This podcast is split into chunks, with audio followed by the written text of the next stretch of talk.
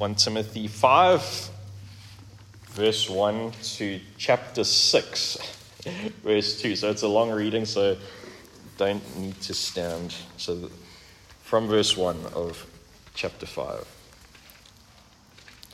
Do not rebuke an older man, but encourage him as you would a father. A younger men as brothers, older women as mothers, younger women as sisters in all purity. Honor widows who are truly widows. But if a widow has children or grandchildren, let them first learn to show godliness to their own household and to make some return to their parents, for this is pleasing in the sight of God. She who is truly a widow, left all alone, has set her hope on God and continues in supplications and prayers night and day. But she who is self indulgent is dead even while she lives. Command these things as well, so that they may be without reproach. But if anyone does not provide for his relatives, and especially for members of his household, he has denied the faith and is worse than an unbeliever. Let a widow be enrolled if she is not less than 60 years of age, having been the wife of one husband and having a reputation for good works. If she has brought up children, has shown hospitality, has washed the feet of the saints, has cared for the afflicted, and has devoted herself to every good work. But refuse to enroll younger widows, for when their passions draw them away from Christ, they desire to marry, and so incur condemnation for having abandoned their former faith. Besides that, they learn to be idlers, going from house to house, not only and not only idlers, but also gossips and busybodies, saying what they should not. So I would have younger widows marry, bear children, manage their households, and give the adversary no occasion for slander. For some have already strayed after Satan. If any believing woman has relatives who are widows, let her care for them let the church not be burdened so that it may care for those who are truly widows. Let the elders who rule well be considered worthy of double honor, especially those who labor in preaching and teaching. For the scripture says, You shall not muzzle an ox when it treads out the grain, and the laborer deserves his wages. Do not admit a charge against an elder except on the evidence of two or three witnesses. As for those who persist in sin, rebuke them in the presence of all, so that the rest may stand in fear. In the presence of God and of Christ Jesus and of the elect angels, I charge you to keep these rules without prejudicing, prejudging. Have nothing, doing nothing from partiality. Do not be hasty in the laying on of hands, nor take part in the sins of others. Keep yourself pure. No longer drink only water, but use a little wine for the sake of your stomach and your frequent ailments. The sins of some people are conspicuous, going before them to judgment, but the sins of others appear later. So also good works are conspicuous, and even those that are not cannot remain hidden. Let all who are under a yoke as bondservants regard their own masters as worthy of all honor, so that the name of God and the teaching may not be reviled. Those who have believing masters must not be disrespectful on the ground that they are brothers. Rather, they must serve all the better, since those who benefit by their good service are believers and beloved. This is God's holy, inspired, and inerrant word. Let's pray. Father God, thank you for your word that is true, that divides between soul and spirit and joint and marrow, and that brings life um, and light to dead and dark hearts, and strengthens and builds up those of us in Christ. So, Lord, we pray now that you would bless the preaching of your word. We pray this in Jesus' name. Amen.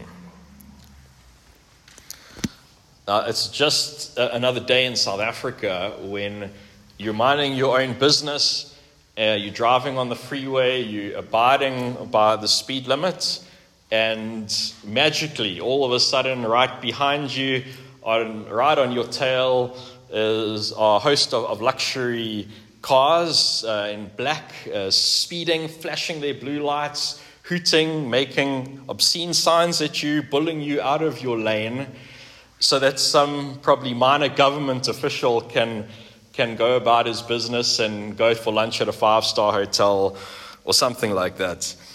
Um, and what, what's particularly grating about when we experience things like that is that these are the people who uh, are um, using our tax money, where our tax money is going in order to serve the South African public. And um, it's frustrating when supposedly uh, public servants act in an attitude of entitlement and, and arrogance with, with very little regard for the people that they are serving.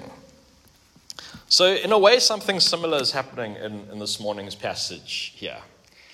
Um, what we've been seeing as we've been going along our journey in Timothy, and um, I'd encourage you, just uh, as a footnote, you, you know, we, we, preach expository sermons here, so there's no surprises of what is going to be preached next week. You just carry on reading the, the, the next passage. Read ahead um, for, for some preparation, would be helpful. Um, so, what we've been seeing the, as we've been going through 1 Timothy is that one of the problems that Timothy's been facing as he's been pastoring this church in Ephesus is that they've been uh, having problems with false teachers. And this false teaching was having an impact on how people in the church were treating each other. And that's what false teaching typically does it causes all sorts of confusion and causes people to rub against each other. And so the church was battling with groups of people that were lacking in humility toward one another and not serving each other as they ought to do. As that's what, as Christians, we're all about. We we called to serve. And so Paul picks out three groups of people in the church in particular, and he zooms in on each one. He first looks at the widows, then he looks at the elders, and he looks at slaves. And so, what we're going to see as we go through the text and each one of those um, groups of people is that because we are in Christ, we are to serve each other sacrificially, just as Christ serves the church. So, let's get straight into it. And let's first look at these first two introductory verses again, um, which say, Do not rebuke an older man, but encourage him as you would a father younger men as brothers, older women as mothers, younger women as sisters in all purity. So we've got some general instructions here on church relationships that, that really guide the rest of the text. And so there's a particular instruction to Timothy. As a young pastor, we saw that last week, you know, um, chapter 4. Paul said, Timothy, don't let people look down on you because you're young. Um, so it's obviously applicable to, to Timothy as a young pastor, but it's, it's also um, relevant to, to all of us in the church. Um, but particularly if you are young, like Timothy, and in a position of, of, of leadership, what this text is saying is that don't treat your elders harshly. Those who are elders, meaning generally elder people, not the, the office of elder, but instead be respectful to them. Um, don't pull rank because you know, you, you, you're in a position of, of leadership. And in a similar way, don't look down on people who are younger than you. Treat them as, as brothers in the faith. Treat uh, elder women as, as mothers, um, younger women as, as sisters, and especially keeping those relationships pure. So, in essence, it's describing servant leadership in, in the church. Um, avoid abusing authority. Avoid becoming a, a, tyrant and instead serve people with respect and, and, and purity. And, and this is really how we are to, to guard our relationships with, within the church as brothers and sisters um, amongst one another, but also how leadership is to conduct itself. We, um, we are not to be, we are not to lead in ways that are tyrannical um, and abuse leadership or abuse a, position um, in, in leadership, but instead serve one another.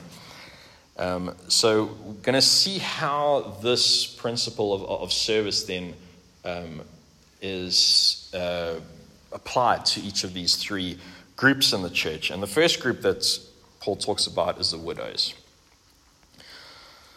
So, we know from looking at the rest of the New Testament that the church has a special responsibility to care for its poor members, and especially the widows. And you see this first in Acts chapter 6. That's where the deacons were appointed in the church um, primarily to care for the physical needs of widows in order to then uh, free up the apostles and, and the elders to, to focus on, on the ministry of the word. So, why is it that widows are singled out here? What is it about widows that um, we need to be mindful of? Well, most widows, and it was especially true in the ancient world, um, it's also true today, but most widows are condemned to a life of poverty or will be struggling financially simply because they don't have their husbands anymore. The husband typically is the breadwinner, and even if they've got a job, they're not going to be earning the, um, you know, the, the combined salary that they, that they were before. Um, so the, the widows have it tough financially. It's hard to earn a living for one person. And so it's for this reason that verse 3 tells us that the church should honor widows who are truly widows. So we call as a church to, to serve widows and, and treat them well. And um, as we're going to see where it's applicable, provide even for their physical needs.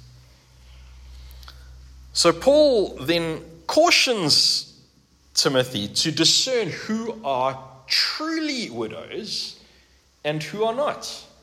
So in verse 4 it says, But if a widow has children or grandchildren, let them first learn to show godliness to their own household and to make some return to their parents, for this is pleasing in the sight of God.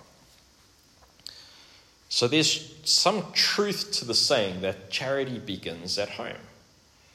And if there are widows who have extended family, if they've got children and, and grandchildren, what is very clear here is that the church, it's not the church's responsibility to look after those widows, it's, it's their family's responsibility.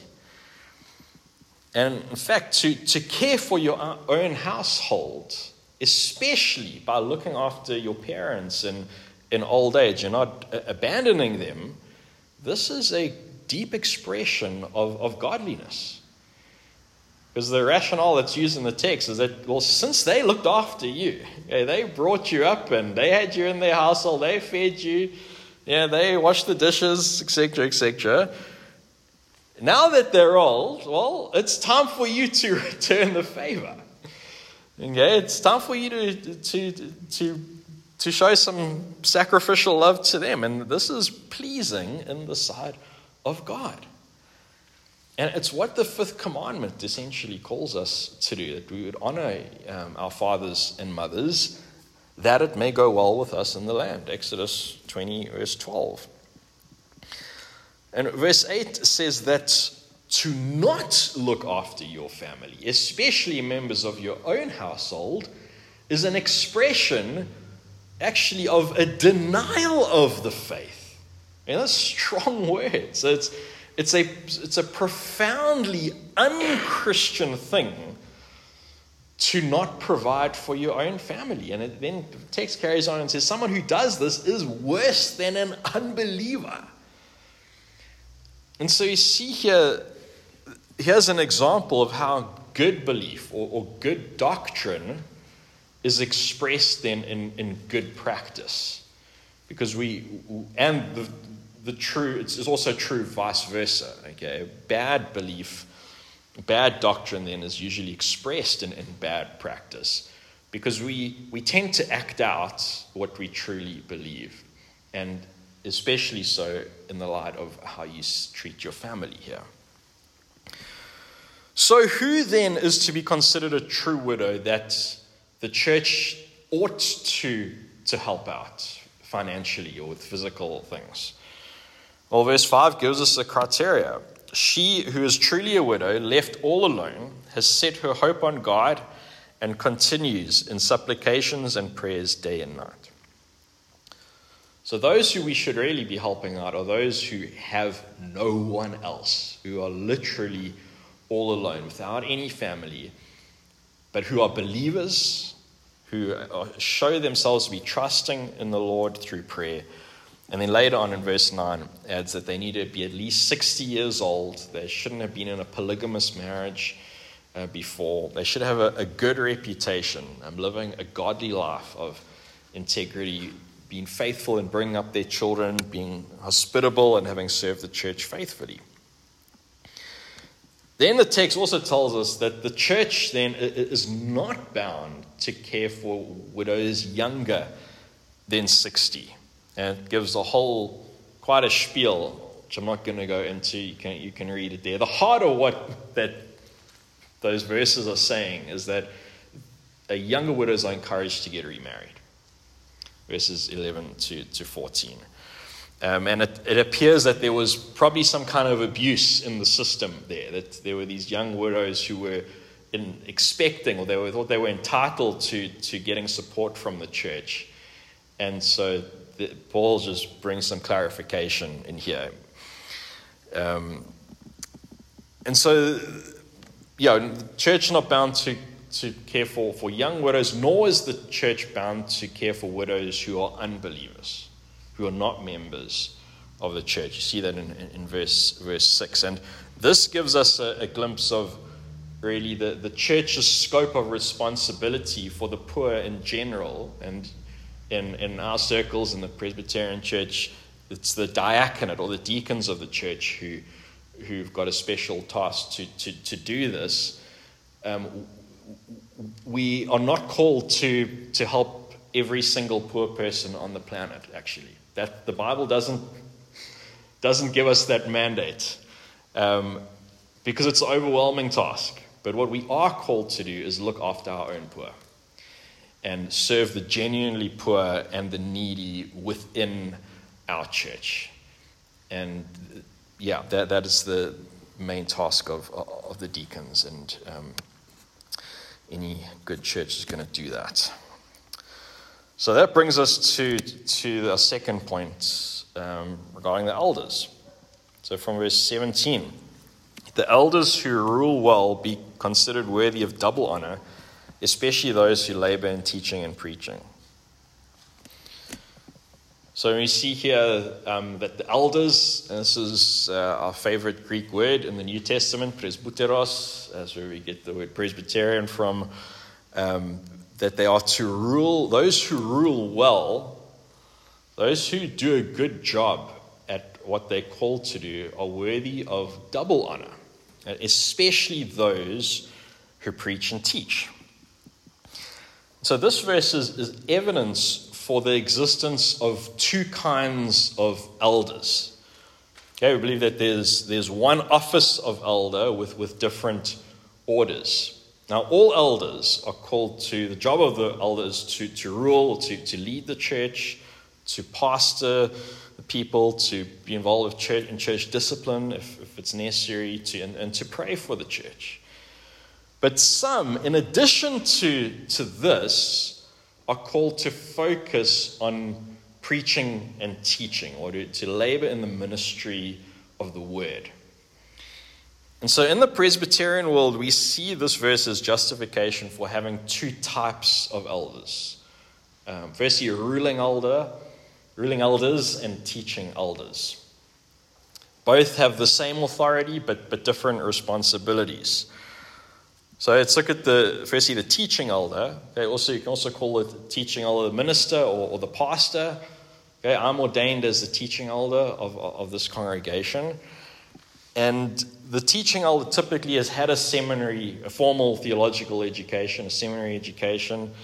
Um, a teaching elder is ordained by the presbytery, that's the, the regional church, representatives of elders from, from other churches in, in, in the region. And so, um, because of that, I'm, a, I'm not a member of this church. Okay, I'm a member of the presbytery, um, which uh, there's good implications for that, which I'm not going to go into now. So, the focus of the teaching elder is the ministry of the word and, and sacrament. Okay, teaching and preaching, doing the Lord's Supper and baptism. Obviously, then along with the relevant leadership tasks, the pastoral work and prayer. The ruling elders, on the other hand, are not ordained by the presbytery, they're ordained by the elders of the local church, what we call the session. They're members of the, the local church, and the focus of the ruling elders is, is ruling the, the church through discipline, pastoral work, perhaps some occasional teaching, but not in the administration of the sacraments. That, that task is, is for the teaching elder alone.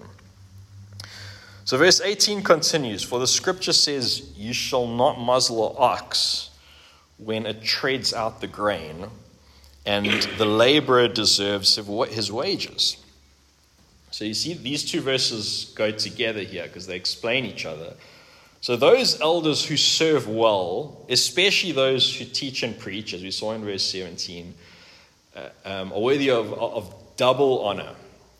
And here in verse 18, we see what is meant by, by double honor. It's talking about financial remuneration, it's talking about being paid decently.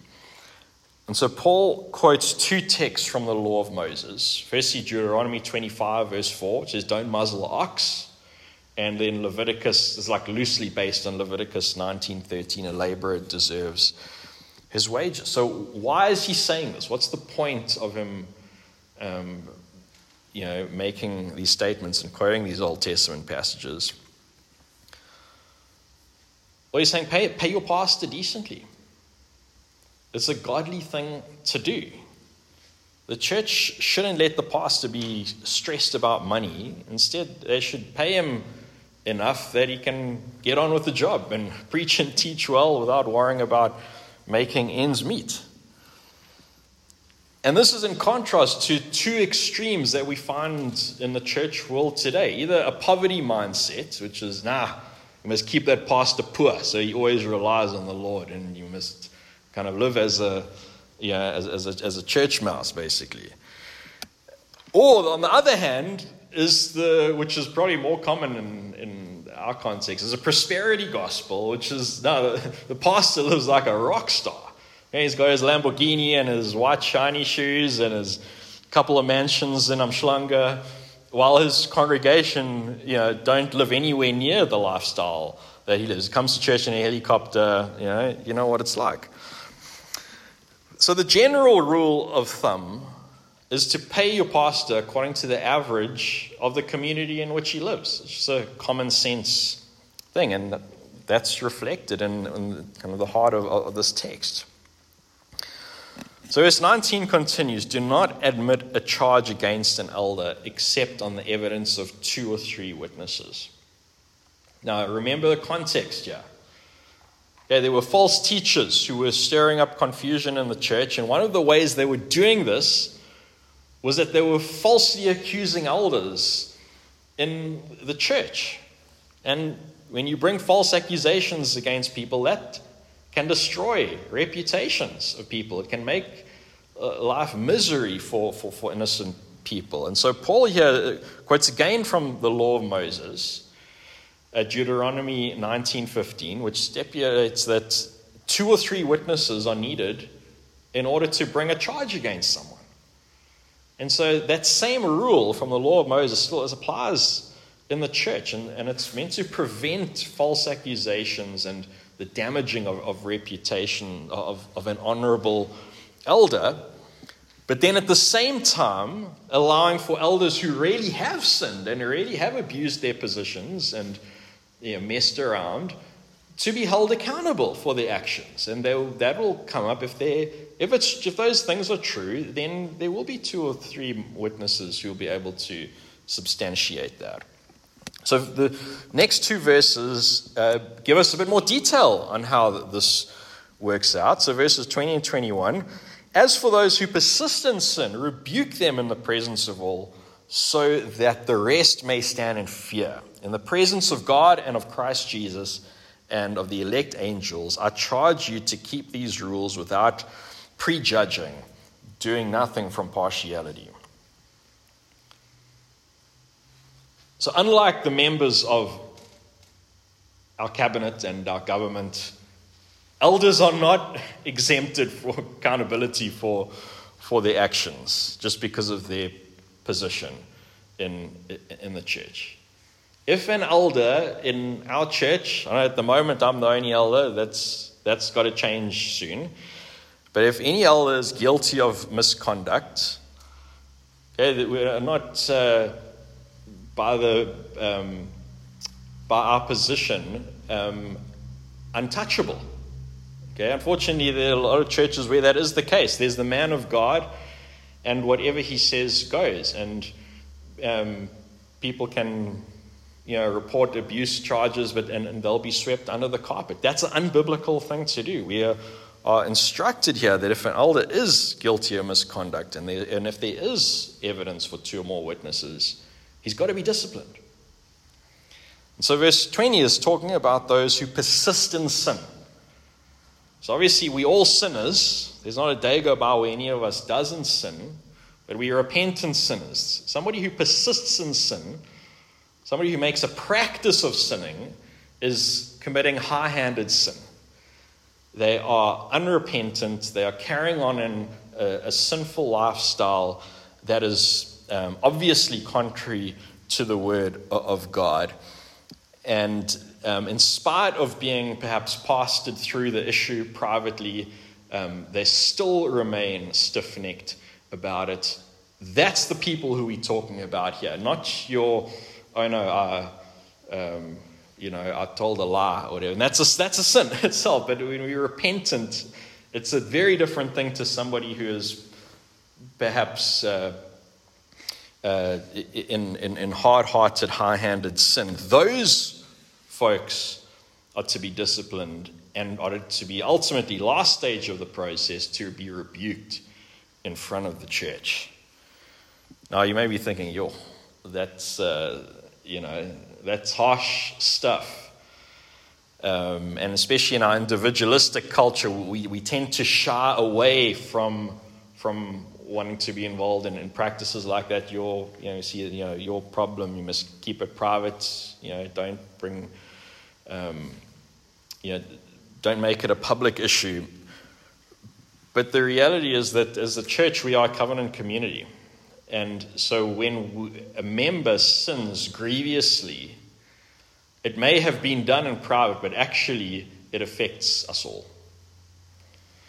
Okay, our sin doesn't just affect ourselves, and we are, uh, that's the, we can delude ourselves into thinking that our sin is just a private thing, but that's the nature of sin. We lose perspective on just how it messes up so many other things, whether it's through broken relationships, trust, etc., etc. So it is, well, one of the, I mean, um, John Calvin, one of, you know, he taught on the, the three marks of the true church. The first mark is the, the faithful preaching of the word, the second mark is the faithful administration of the sacraments, and the third mark is the faithful administration of church discipline. So true churches are going to discipline their members.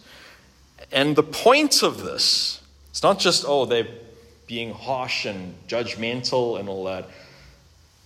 Uh, Ultimately, church discipline is meant to be redemptive. Okay, well, the goal of church discipline is to bring people to repentance and a realization of just how grave the, their sin is. It's meant to be a, wake up call. Okay, that the, the, the act of bringing someone up to the front and having to fess up to the sins, is like throwing some ice cold water over them, saying, Guys, do you realize just what you have done? Because sin blinds us. So in verse 20, it also gives us another reason for church discipline. Okay, that it definitely is for the restoration ultimately of the, the sinner, but it's also meant for all of us. The reason given is that the rest of the church may stand in fear. Okay, that we too would realize the seriousness of sin and, and not make light of it. That's a, a motivation for us to, to godliness and obedience according to God's word and to live in a healthy fear before the Lord.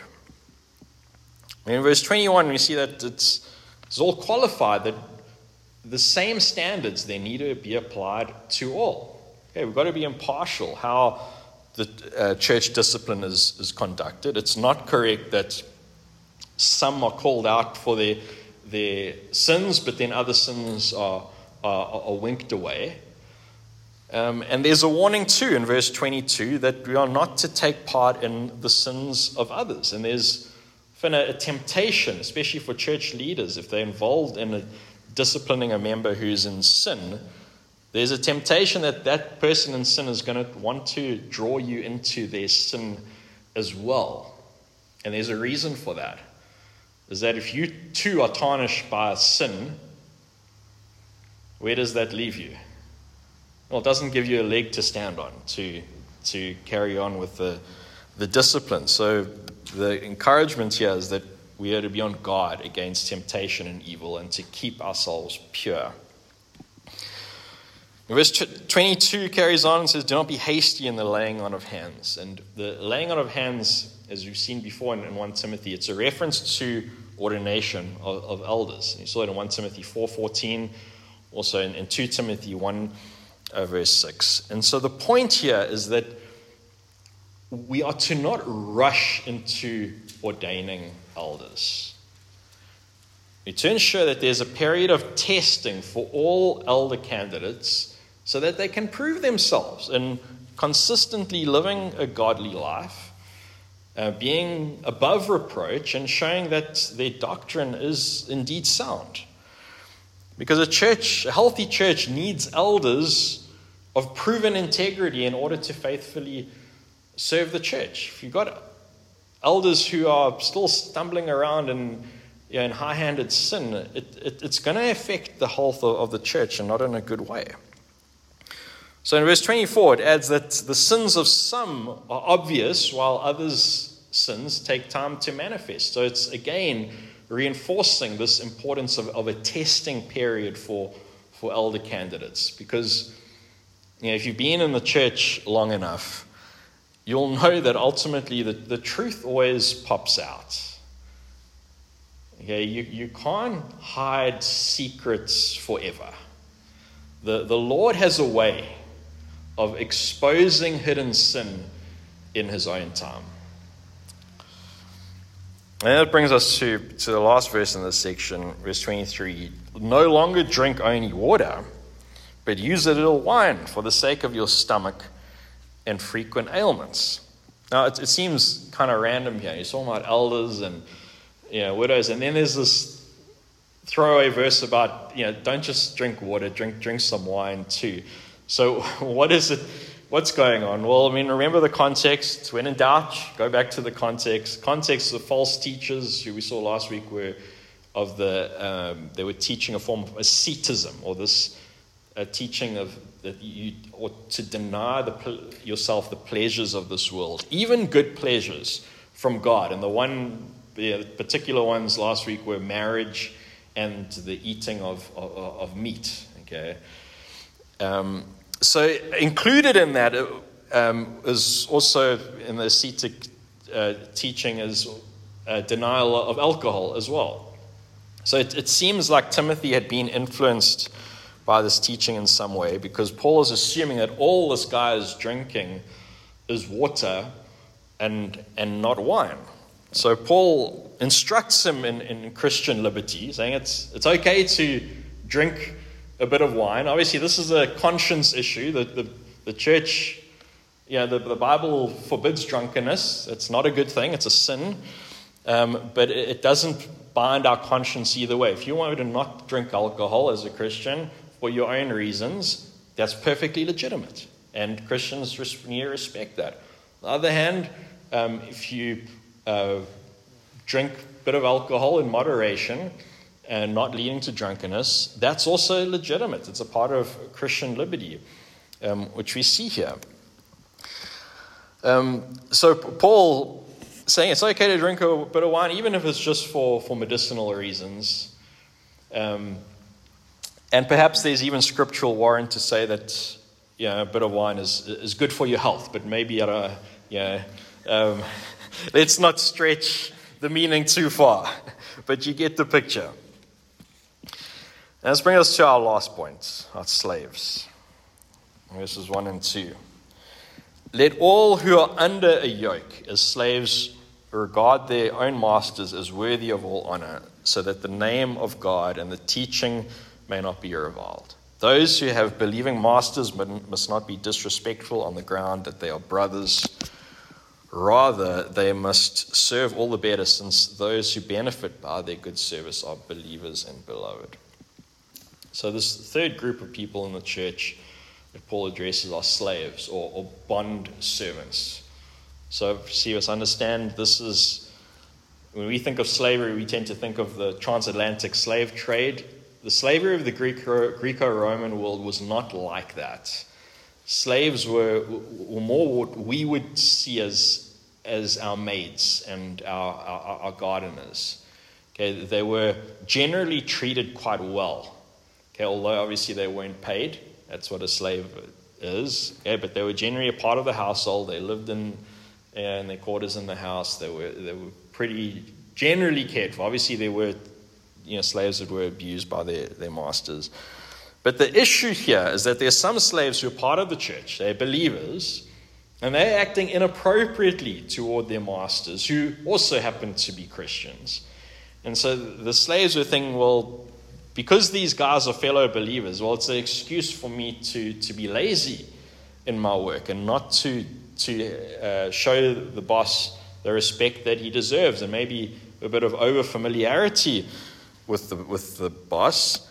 So essentially, they're taking advantage of their masters because of their faith. They weren't serving them as they were, were, were called to do.